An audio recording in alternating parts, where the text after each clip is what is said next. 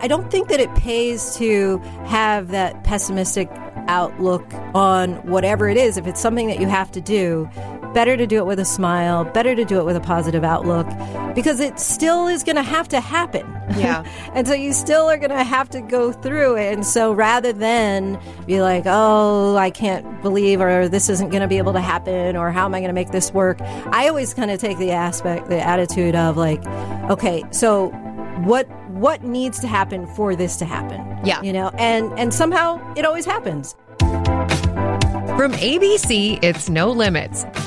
I'm Rebecca Jarvis, and each week we're talking to the most bold and influential women playing at the top of their game, trying to demystify success and what it really takes to get there, and all the trade offs. Whether you're looking for answers or you just want to hear a good story, you're in the right place. On today's episode, my friend and colleague Linsey Davis. She is a two time Emmy Award winning journalist who reports as a correspondent for all of our ABC News platforms World News Tonight with David Muir, Good Morning America, Nightline, and 2020. And now she's adding author to her list of accomplishments with her first children's book, The World is Awake. Linsey Davis, welcome to No Limits. thank you so much for having me rebecca I'm really excited about this conversation because we've known each other now. I've been at ABC five years. You've been at ABC now 11 almost 11 almost 11 years. and i'm only 12 so You look, oh, you look, you, you look great, Linsey. Thank Always you. looking great. Fishing and now your book, there. no, not at all. And now your your brand new book is coming out. yes february 6th The World is Awake is the name of the book. Uh, I'm looking at it right now. What made you write a children's book? So my son, uh, so my son is now almost four, and when I was reading books to him early on, um, I it kind of reminded me of my own childhood. I was a big fan of Shel Silverstein, Where the Yes. Sidewalk Ends, and Dr. Seuss. And then, really, when I was going to books, uh, going to bookstores to look for books for him, I started seeing or not seeing that there were there just weren't enough books that reflected kids that looked like him. And I just feel that that's like still very problematic for, you know, to be in 2018 and to not have that. There's this professor at Ohio State University, Professor Bishop, and she wrote, wrote this essay about windows, mirrors, and sliding glass doors. And she talks about how essential it is that every children's book has a window and a mirror. A mirror to reflect the child, and a window to look out into the world to see the things that they wouldn't see in an everyday situation, and how effective a window can be in becoming a sliding glass door, basically transporting a child into this world of um, where kids are different and don't necessarily look like them, and how in that difference they're able to see their sameness at the same time. And so, as I was looking at that and reading into that, I felt like let me be the one then to to make this this book for my son and for other children. I mean, that's Yeah. really the, the important thing for everybody. Um, you know, for the kids in my class who, you know, my son is often like the only black child, and I don't want for for the white children and the Asian children, I don't want them to just look at this one child as Aiden as the different one, right? I mean, I want it to become part of their normal and everyday life. You know, when you see the book and you don't notice that the child is black, you just notice kids. It's a book, right? How tough was it to write? To, I mean, I- I'm looking at one of the lines here. You have a lot of good rhymes. did you? Did they just come to you quickly? Um, I played around with them. I knew kind of the arc that of the day and Yes. like what I wanted to do, and Lots I of felt like, animals you know, and- lots of animals who You're a great writer, by the way. People, Oh, thank I- you. just, just, I, I want to say this because I look at your scripts, and you know, you can hear your scripts every night on World News and every morning on Good Morning America. You have to be a good writer, but you are a great writer. So oh, I would imagine that coming into this, you you thought about that skill set that you already possess and applying it in a new place. Well, I love writing. My mom is an English teacher, was an English, she's retired, but was an English teacher who from early on would, you know, I'd say, she'd use a word like ominous when I was a child. And I'd say, well, you know, what does ominous mean? And she'd follow it up with like another word that I didn't understand. And my dad was like, you know, why don't you just tell her what it means, you know? And she was like, well, I want to build her language. And so I think I appreciated a, a or had a relationship with words at, a, at an early age. And then, you know, while you're still able to use it a bit in this craft, I think when you're talking often about, um, murdered or missing or you Yeah. know whatever it is the the, the Depressing uh, du jour. And you have done uh, I just you know to cut in a little bit. You've you've done your share of those stories all, in in Right. just the last six months. Being in Las Vegas, you were at the site of the Boston Marathon bombing in Nairobi, uh, at the mall bombing. You you have covered, I mean, and that's just a tiny slice, Right, right. Uh, and and obviously covering all of the the Nassar trial with U.S. gymnastics. Um, a lot of the work that you do is very very heavy. Exactly. And that is what made me decide that this would be kind of fun and fresh and um, invigorating in a way, you know, to not talk about, and of course, I mean, those things have to be covered the death and destruction and the depressing kinds of stories. You know, that's unfortunately often what's going on in, in the world. Um, and so those, those have to be reported. But I felt like this was like a, a new way to be get my creative juices flowing, you know, because you don't always have those fun and uplifting stories. You know, every once in a while in Good Morning America, we get a chance to do that and kind of can be playful with, with words. And, and I wanted it to be, you know, sometimes I, I voice, you know, I do my stories in front of my son and, and I'm not thinking so much about, especially like lately what I've been doing. And I'm thinking he's too young to get it but he'll ask me about after, like, what happened to the, that little boy? What you know? And so I've I've kind of scared him, you know. And so I I wanted to just be able to do something that I would be proud to talk about in front of my son. And so it's been really marvelous to actually like you know put my son on my lap and and read um, the book. And he he'll say it's his favorite book, but you know it's really That not. is- It's not his favorite. It's like he's kind of at four, at almost almost four, kind of like patting my back, like, "Mom, it's no, it's a that good is book." truly the sweetest thing.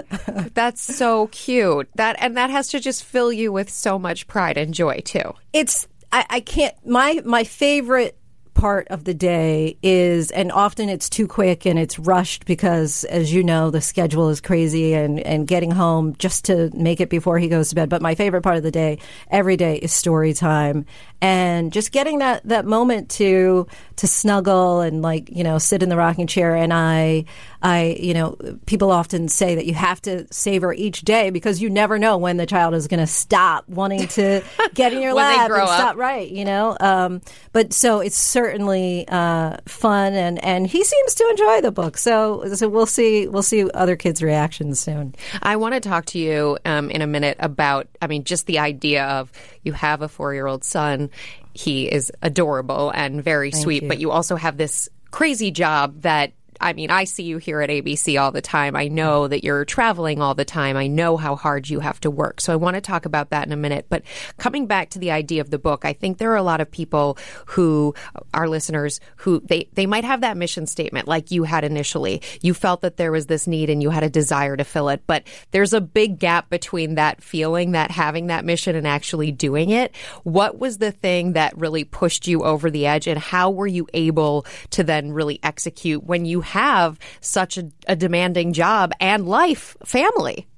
I think that the main thing is surrounding yourself with people who are one really good coaches. So someone I had a friend who at dinner and I can remember the moment that this book was truly born. I'd been kind of like just rattling around in my head for a while, you know, like, oh, it would be really good to do this and this is why it would be needed and, you know, beneficial. And then I had a, a, a dinner with a very good friend of mine was like, so let's start your book. And, you know, this is And what did you we think when they said that? Was it nerve wracking? No, I believed hi I believed him because he's one who's followed his own dreams, and so when he said it, it was kind of gave myself permission to say to kind of Why not? speak it. Let's do this. That's right. You're right. What is keeping me from writing a book? All right, so what do I need to do? And it was How did you figure out what you need? I'm sure you asked people, but how did you find the right people? Like, for example, somebody who's coming at this as a total novice who may not have any kind of context or connections. What are the steps that it takes to get there to have your book ultimately published and out for the world to consume? I think there are a, uh, a few different avenues, a few different paths that you can take to get the final, the final finished product of, of a published book. Um, for me, it was asking. So, fortunately, I mean, you know, here at ABC alone, there are a lot of people who've written books. So it was kind of like, well, how did you do it? How did Yep. you do it? And and so Were people forthcoming with information? I thought people were very helpful. That's I thought good. people were extremely helpful. I think people were very um, pessimistic in a way, like, oh, it's so difficult to get a book agent. And once you get a book agent, you know, the children's book is such a fat section, and, you know, the, everybody write, thinks they can write a children's book. And I so know there a number of people who you know, have children's books in their head. Not, I'm not one of them, but I have a lot of friends who are like, "Why not? I can write a children's I book." think that that is, first of all, something that once you have kids and you start re- reading them, you're like, oh my gosh, this is it. This, there's nothing. Some to it. animals, some rhymes. what? So it's got to be like the basement level, like everybody can do this, right? Um, but but so I so I did think that there was a little bit of that, like where I was thinking, oh well, maybe they're right. Maybe everybody thinks they can write a children's and and a friend of mine was kind of like, oh yeah, all my friends who had kids, that was like the first thing they decided they wanted to write a children's book. So there was that, but I wasn't like going to be deterred from Yes. you know from that, and so You you um, face down much much harder I- obstacles in your I life. 100% have. Um, and so I, I just went right into, okay, so I need to get a book agent. That was kind of number one. And at that point in my free time, because I was thinking, even though I don't Your have that free much time, free time, right? in yes. quotation marks. But once my son goes to bed and everything, I would start kind of jotting down some ideas and jotting down what I thought was like my book. And, you know, a children's book, eh, while there are a certain number of pages, there are in some cases only a few words on each page. So Right. it's not like it's really this exhaustive long thing. Um, and so it wasn't really that difficult. And, and, and once I started focusing on it, it was kind of like a task that like I want to finish this. And so I had something in mind. And I had a friend who knew an illustrator, and so we did something that looked not quite like this. And my husband saw the fir- was the first one. And my husband is a is a harsh critic, so he was like, "Well, it looks like a greeting card." You know, I don't really think that the illustration is that good, but I kind of wanted to like it, and Yeah. so I was like, "Really, you're just being too difficult, Too And so- constructive. and then I I ran into some other people who felt the same way. Like, oh, the illustration seems a little elementary. And so at least I had what it did was it gave me a starting point Yeah. to present to said book agent once I would find my book agent. And so um, happened to be at lunch one day, shared the idea with uh, another friend of mine, and he said, "Well, if you want to get into it, this is the book agent that you need to get." So, and it, she's going to be really difficult. I don't even know if you can get to her, but say that I, you know, give her my name as a as a referral. And so I did. And truth be told, like I never even talked to another agent. I talked to her Wow. over the phone. Really liked her. Really like what she had to say. Did you prepare heavily for the conversation, or No. were you just no?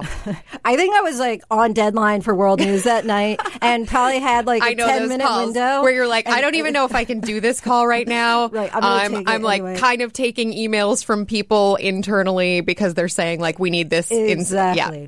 And so I listened to her. I um, said, you know, I was going to get back to her and, and you know throw the idea by a few other agents, but I didn't. I because I You really didn't have liked time. her. No, I'm kidding. No, I didn't. Well, I. I didn't have the time, but I, I but I really liked her. I would have was made the meant to time. be. I would have made the time Yeah. if I there was something about her and her voice that I that I trusted and liked and felt like we would be good partners together. And so from that point, she agreed. She said, you know, I think that, um, you know, she suggested that, that I partner with uh, Joseph Bottum, and who's the poet. And um, and so we kind of refined the words a little bit. We changed the title, kind of freshened it up, and then. Um, she said she would market it uh, around, and, and Zondervan was our first choice, and Zondervan was like sold right away. I mean, it was a so What does helpful- Zondervan do in the whole process? Okay, so it's a, a division of HarperCollins. So they're the publishers, and so um, so Zonderkidz really is actually specifically the publisher for the children, like religious children's books, and so they then um, gave me the options of illustrators, and then presented Lucy Fleming as an option, loved her work, and then they kind of decide um, with the illustrator, you know, how the book, book layout and structure.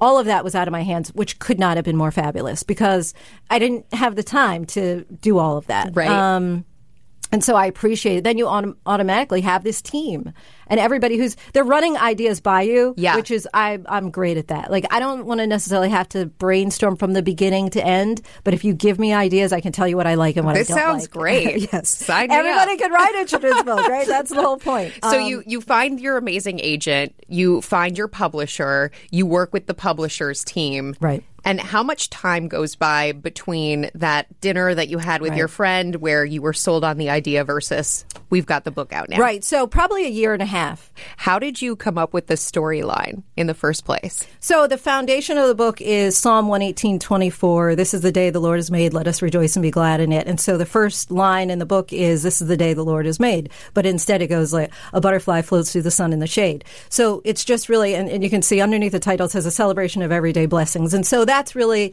uh, where we decided to go. It was just kind of like a typical walk through the day from the sunrise to the sunset um, of the, all of God's handiwork and, and the blessings that abound and that are out there that often as adults we take for granted. Um, I think that for me, uh, until I had a son, I really stopped looking at bunny rabbits or sun or, or snowflakes It or wakes you up. sunrises. Right, right. Uh, But they're not things that you really or you know, you know, like for today, today, it's it's snowing outside, right? And so you might think, oh gosh, what a headache! It's going to be a longer commute in.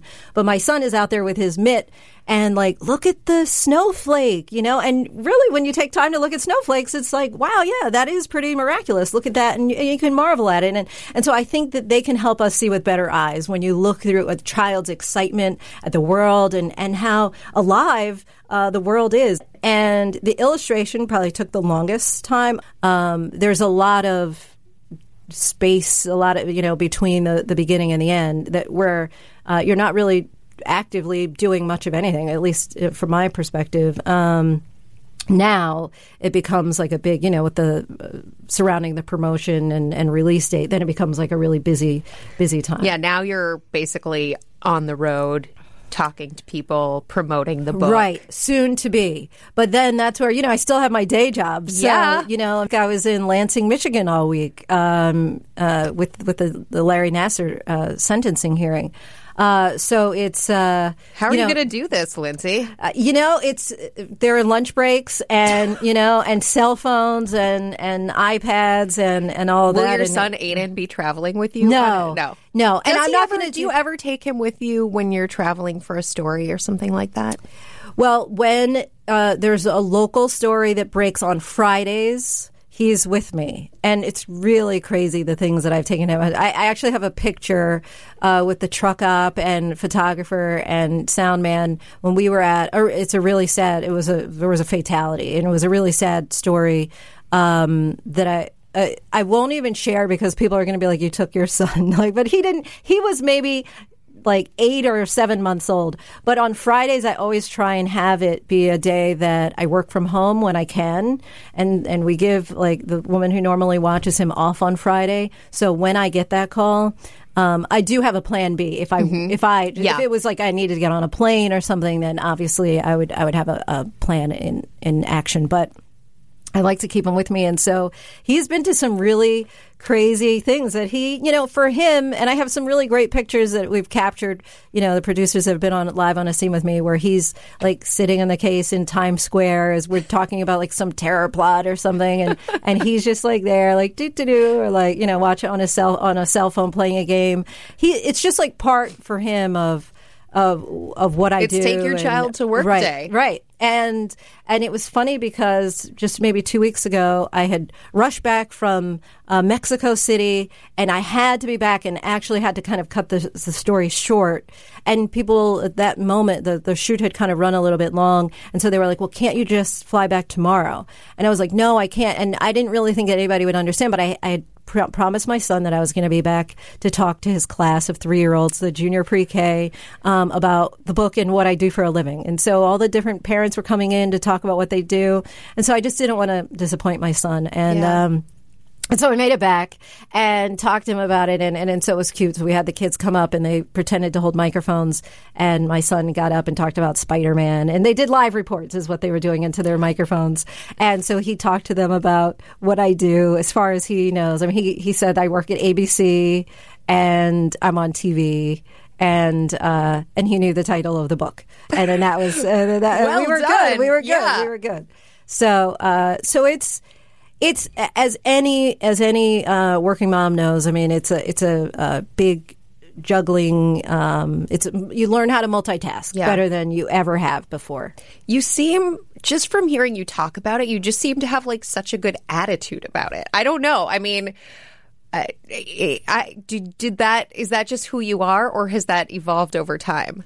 I think a lot of uh, moms, you know, you just it's something that you just just like anything else. It's not even being a mom. It's just like whatever the task is at hand, right?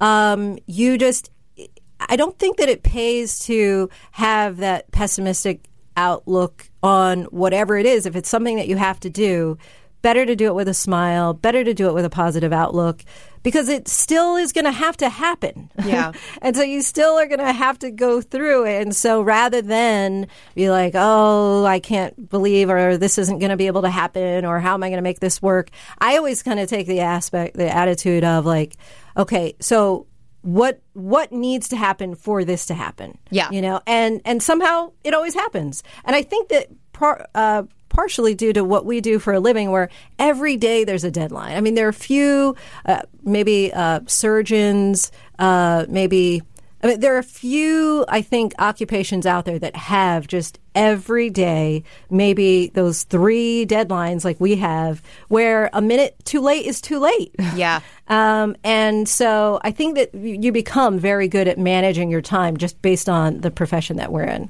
So you got your start. You you grew up as a, as a little kid. You were uh, so I grew up in New Jersey with uh, mom, dad, and older sister and went to University of Virginia. So you, you went to UVA, just like our producer Taylor yes. Dunn, which we point out anytime anyone comes here that went to UVA. She's cheering in the other room. Um, so you studied there. You studied psychology. Yes. And then did you practice anything post graduation, or did you go straight to NYU? Um, so I was one of those people who didn't decide what I wanted to do until it was too late. And so I, I think I was my uh, third year, maybe second semester, first or second semester, when I decided I want to go into journalism. But UVA at the time did not have a mass communications program. However, I didn't want to have to transfer schools or, you know, graduate later. And I hadn't done uh, the necessary, I hadn't done any internships.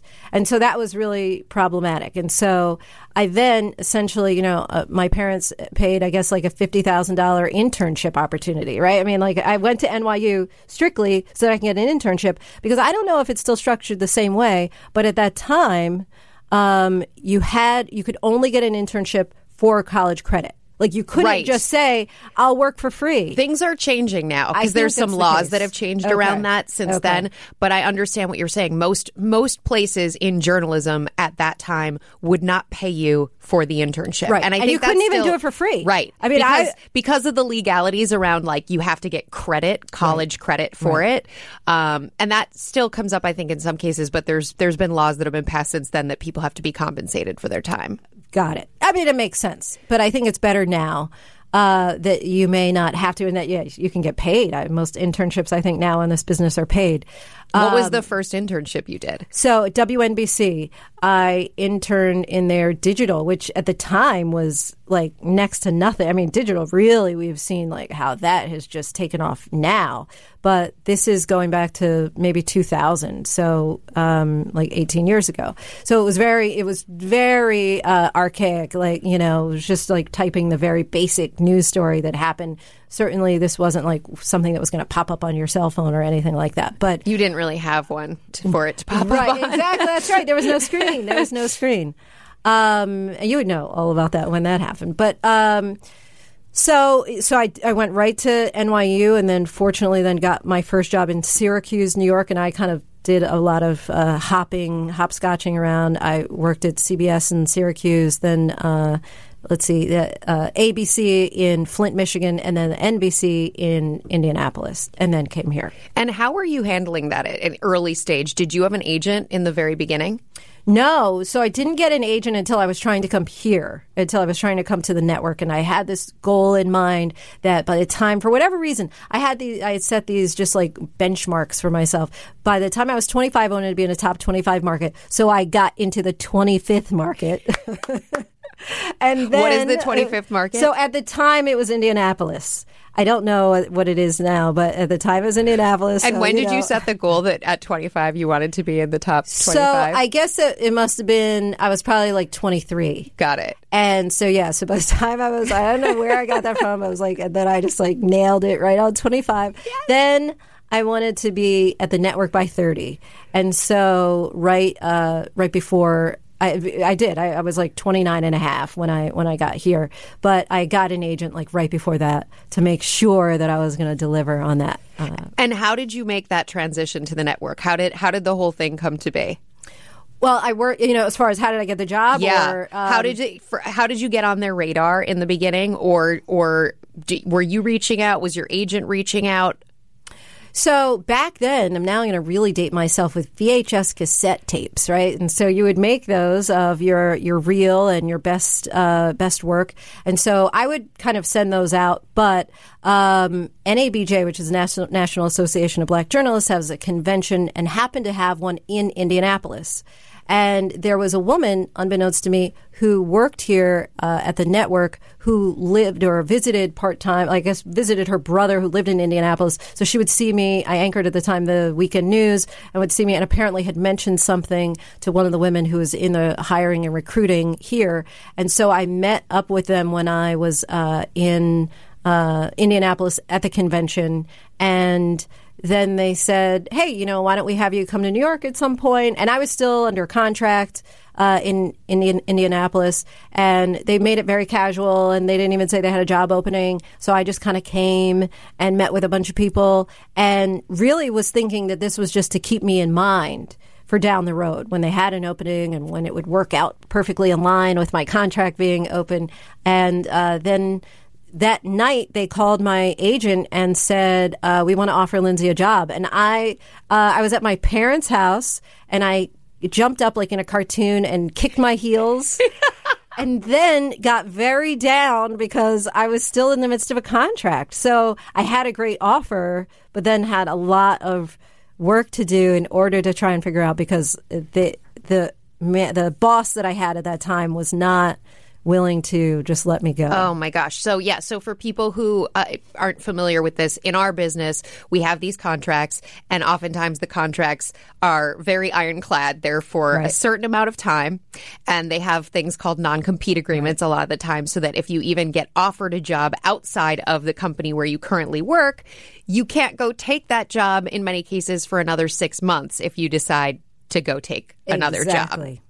So, how did it work itself out? So it's very complicated and hairy and uh, required a lawyer and, and it was a very it was a really tough period. That is tough. It was really tough period. You've worked so hard at this point to um, not burn bridges, to right. cr- develop relationships. You want to be true to your word, but you also don't want to pass up the greatest opportunity of your life. Exactly. And, you know, it's very rare when everything aligns just right, where yeah. there's that job opening at the place that you want to go and you're released from your contract at the place that you're leaving or currently in.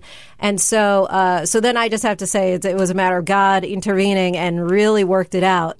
I mean, you have now covered so many major events, something that we didn't even touch on the Lil Wayne interview. Lil Wayne. How did that so so just tell the audience a little bit about what happened there and what you were thinking seeing all of it take place. So Lil Wayne, um, and and I'm actually a fan. You know, I I did an, a radio interview shortly after I interviewed Lil Wayne, and they said, "Oh, so I guess you're never going to listen to his music. It's banned." You know, and I, I have to say, I still listen to Lil Wayne every once in a while. He's a very talented lyricist, and so I don't have anything bad to say about him um, in that way. Um, so we did an interview with Lil Wayne and we covered a number of topics. I thought it was actually a pretty fascinating interview with just his thoughts on at the time. Um, it was the uh, run up to the election. So his thoughts on at the time, uh, the Access Hollywood tape had just been leaked or put out there. Um, and so his thoughts on Trump, I mean, he had really interesting commentary and his views on life were, were really kind of fascinating, I thought. Um, and everything was going swimmingly, Rebecca, until uh, the last question, which was about Black Lives Matter and his thoughts on Black Lives Matter, because he had kind of he had run into a little bit of a gotten a little backlash when he had been on uh, a sports radio show or TV show talking about Black Lives Matter prior, and so I was just kind of asking, you know, follow up. follow up and he um, became really upset about it and but still answered the question and basically was saying he didn't understand. First, he said he didn't know what it was. Um, he didn't know what Black Lives Matter. He was. said that he didn't know what Black Lives Matter was. Uh, which then, when we later went back, he had said it even on stage at a concert, and so it, you know it was he did really know. But then he was proceeded he proceeded to say that um, you know his life matters and that's what's important and you know the fact that he has so much money and so his life matters um, which may be true uh, that when you uh, accrue a certain amount of wealth that your life becomes in some people's minds more valuable than others. But there was a uh, a disconnect. There was an inability for him to especially growing up where he grew up in Hollygrove and and uh, not being able to uh, be sensitive to the plight of black people who at the time i mean this was uh, again like during this this time of the interview um, there had been several months of black people who were shot and killed by police when there was a question about why they were shot um, and so there was an indifference uh, that he had uh, with regard to the whole matter. And um, so it ended up not going. So all of a sudden, it would just turn left, and um, he had some very not so nice things to say um, about me. And what you know, were whatever. you thinking during all of this? Well, I just thought, you know, I didn't take it personally. I wasn't even like uh, mad or offended. I think it's just like uh, you just there are certain people that you kind of feel like they have their own thoughts and way of expressing themselves, and it's not necessarily how you would express yourself. But I just felt kind of bad for him. I, I, that he he felt he needed to you know become derogatory or about me or or say you know negative things about me. Um, but I just listened I listened and you know at times even nodded. Like I mean that was his perspective and where where he was coming from at that time. Um, I just you know I think that when when you do this for as long as we have you just you take the good with the bad and, Yeah. and and at a certain point i mean certainly there are things that still get to you but for the most part i think that there is something if you know it's not true about yourself and someone is saying this thing you you can kind of have a tough skin and just say okay you know that's your opinion What for you has been the toughest lesson along the way? I think, especially in this environment, um, every day you just have to triple check your facts. You just have to um, be so sure that what you're reporting is accurate. There's almost a skepticism that you need to employ Right. consistently. Yes. Um, and, you know, uh, Taylor and I uh, were just talking about uh, going to UVA together and the Rolling Stone um, whole controversy with the, the rape. Was the girl raped or was she not by the guys in the fraternity? And since we both went to UVA, I mean, it was a very personal story. And we were just talking about how the journalist there maybe hadn't done her due diligence. And when the subject said, "Oh, well, my friends w- would be able to say it, but they don't want to talk about it," and so she didn't even call the friends. And maybe as a journalist, sometimes maybe you would say, "Oh, well, I have to trust the subject, and they don't want to talk." But but then you have to think again and say, "Well, let me just make sure I've dotted the i and and just call them anyway, even and I'll leave a voicemail, and they'll never call me back. But at least I've done that." And I think that now um, it's more important than ever that you just have to make sure that um, that you're not thrown into that uh, that fake news category. I mean, because there's so many people looking to put you into that, and uh, and so I think it's just a matter now of just being so sure um, in a way that I I think that before there was a little bit of leeway. I don't think that that leeway is really there anymore. And the question that I ask everyone the worst advice that you've received along the way. Oh man, the worst advice. Um well, you know what? I think that I don't know if someone actually ever told me this, uh, but it was a mindset that I had, um, which was just to kind of um, well, well, you know, it's like the the Hamilton uh, play. What was it like? Smile more uh, was was one of the, the lines, and and I think that um, sometimes people uh, don't value um, how important it is to be nice to people. Yeah. And I think that that can really go far um, in your career. I think that there are a lot of people who are at the top here who are not very nice people, but I think for me, um, what has helped me uh, in a number of situations is just, you know, saying thank you or, you know, just having a certain amount of of respect for for uh, people who are working around you and with you in any capacity. And I think that there was an idea around a lot of people initially when I when I first kind of especially got to the network there were people who you know they you talk about like the brown nosers and the people who are just like are all about like the relationships and everything. And and that's something and I've, I've talked to you about that before that I'm just like not good at. I, I mean I need to be better um, something I'm still trying to stretch myself. But I think that in the same the same vein, while I'm not necessarily that good at that, I think that I do value people, and mm-hmm. I think that that can, you know, I don't know how far it takes you, mm-hmm. but I think that it, at the end. Um, there's something to be said for it, and so uh, you so, value people in a genuine way, and and I right I, I because I, I really do I I, I know um, I see it I know it I'm I'm glad to I'm glad to know that it's that it's it's recognized. But um, I don't know. In the end of the, at the end of the day, I feel better about where I am, and maybe I haven't climbed the highest in the, the career that I I would have. Maybe if I had had uh, you know developed more of the relationships, but. Um, yeah, again, I'm still working on that, but I but I see a lot of people who only value the relationships and they don't value the people, and I think that it could be flipped around uh, to work a little bit differently. I completely agree with that. And I also think to that point, um, those the people who are focused solely on the politics of the moment, in my experience, feel the emptiness. Mm. And right. and that yeah. to me is not success. Like mm-hmm. that's not the right. success that I personally right. want. Um, the, you talking about the genuine relationships that you've developed, um, those are part of what fulfills. Like having the title and the things and the great, great things that you've experienced, your incredible achievements, that's great. But if all the other things don't exist, I don't think you would feel fulfilled right, exactly. And that's what's so important is is feeling fulfilled. You know, I mean and, and just like back to the book just for one nanosecond. Yes. I am already satisfied with the book.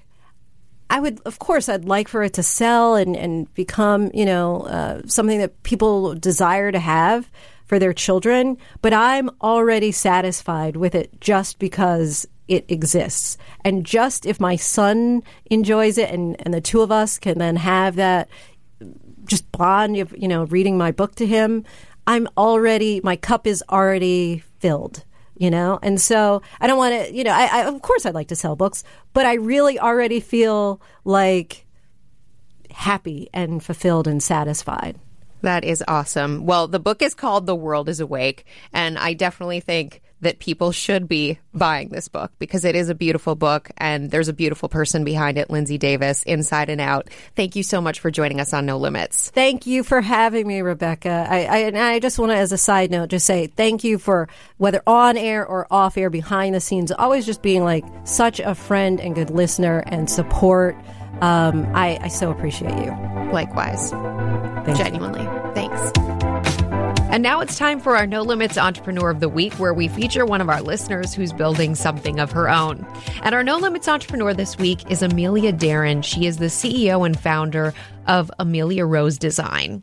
Amelia grew up in Greenwich, Connecticut. She attended Trinity College and then went on to Suffolk University Law School. She says she grew up with the entrepreneurial spirit and started her first business in high school, making chocolate covered fruit platters with her close girlfriend. She also watched her older brother purchase and then successfully manage and grow a boys' summer camp, which inspired her desire to create a business. Amelia was corporate counsel for a major engineering consulting firm at the time she was about to launch her brand Amelia Rose. She says her days were filled with what felt like nonstop 50 plus page contracts and what she likes to call professional arguing. She says that the intense and at times unpleasant legal work led her to daydream and imagine what else she could be doing with her time. She says that with jewelry design, there's a gratification of illustrating an idea into something tangible. And that combined with monetizing and scaling the creative component into a financially successful company, Amelia says, is nothing short of exhilarating. Before leaving her job, Amelia had a skeleton of a business plan in place, one main supplier, and a long list of jewelry designers she contacted for help. She says that over the years, she's come to learn and realize the barriers to entry in jewelry design are so low and success in the industry is rare and therefore competitive. So she had to learn that collaboration and sharing of resources is greatly limited. Amelia was able to launch her company in 2007 with $40,000 of her own savings. Today, she says that they have business lines of credit with suppliers, which she says is especially helpful when going to production on large orders. One of the biggest obstacles for the company, Amelia says, was managing logistics and shipping. Once they reached the point of having too much business to handle in house, she says they had to decide whether to expand or to outsource. Amelia says that eventually outsourcing shipping and logistics allowed for more focus on sales. She says that when orders come in, now they physically don't see or touch them unless intervention is needed. And that allows her and her staff to remain focused on design, marketing, and supplier relationships. If she could go back in time and give herself advice, she says she would tell herself to hire an assistant. Don't think twice. She says that when you're starting a business, you have no idea what you're doing, and trying to do it all yourself leads to exhaustion and a lot of tire spinning. Looking back, Amelia says when she just launched and was physically doing it all, had she hired help to do tasks that are easy to delegate, it would have freed her up to focus more on the parts of the business involved in long term growth. That is great advice, Amelia. And congratulations on being named one of our No Limits Entrepreneurs of the Week. I wish you and your team at Amelia Rose Design, which, by the way, you will see a lot of on Good Morning America. Robin Roberts loves to wear the earrings, as do I and a number of my other colleagues here at ABC. So thank you to you and continued success to your business. Remember, if you or someone you know should be featured here on No Limits as an Entrepreneur of the Week, send me your nominations to No Limits with RJ Podcast at gmail.com. I love hearing from all of you and reading your stories, so keep it coming. Thank you to all of you who have sent in uh, stories, ideas, things that you're building in your own worlds. We really love reading about it here at No Limits, and it means so much to hear from all of you. It also means so much when we hear from you in our reviews section. So don't be shy. Leave us a review. It's the way that people help find out about the podcast. If you haven't subscribed already and you're enjoying the content, please do subscribe. I also want to give a shout out to the team here that helps make this happen week after week. Our producer, Taylor Dunn, our editor, Michelle Bancardo, our research assistant, Annie Osakwe, and the rest of the team here at ABC Radio Elizabeth Russo, David Rind, Josh Cohan, Andrew Kelb, and Steve Jones. Have a great week, everyone. Thanks. Hey, I'm Andy Mitchell, a New York Times bestselling author. And I'm Sabrina Kohlberg, a morning television producer. We're moms of toddlers and best friends of 20 years. And we both love to talk about being parents, yes, but also pop culture. So we're combining our two interests by talking to celebrities, writers, and fellow scholars of TV and movies. Cinema, really. About what we all can learn from the fictional moms we love to watch. From ABC Audio and Good Morning America, Pop Culture Moms is out now wherever you listen to podcasts.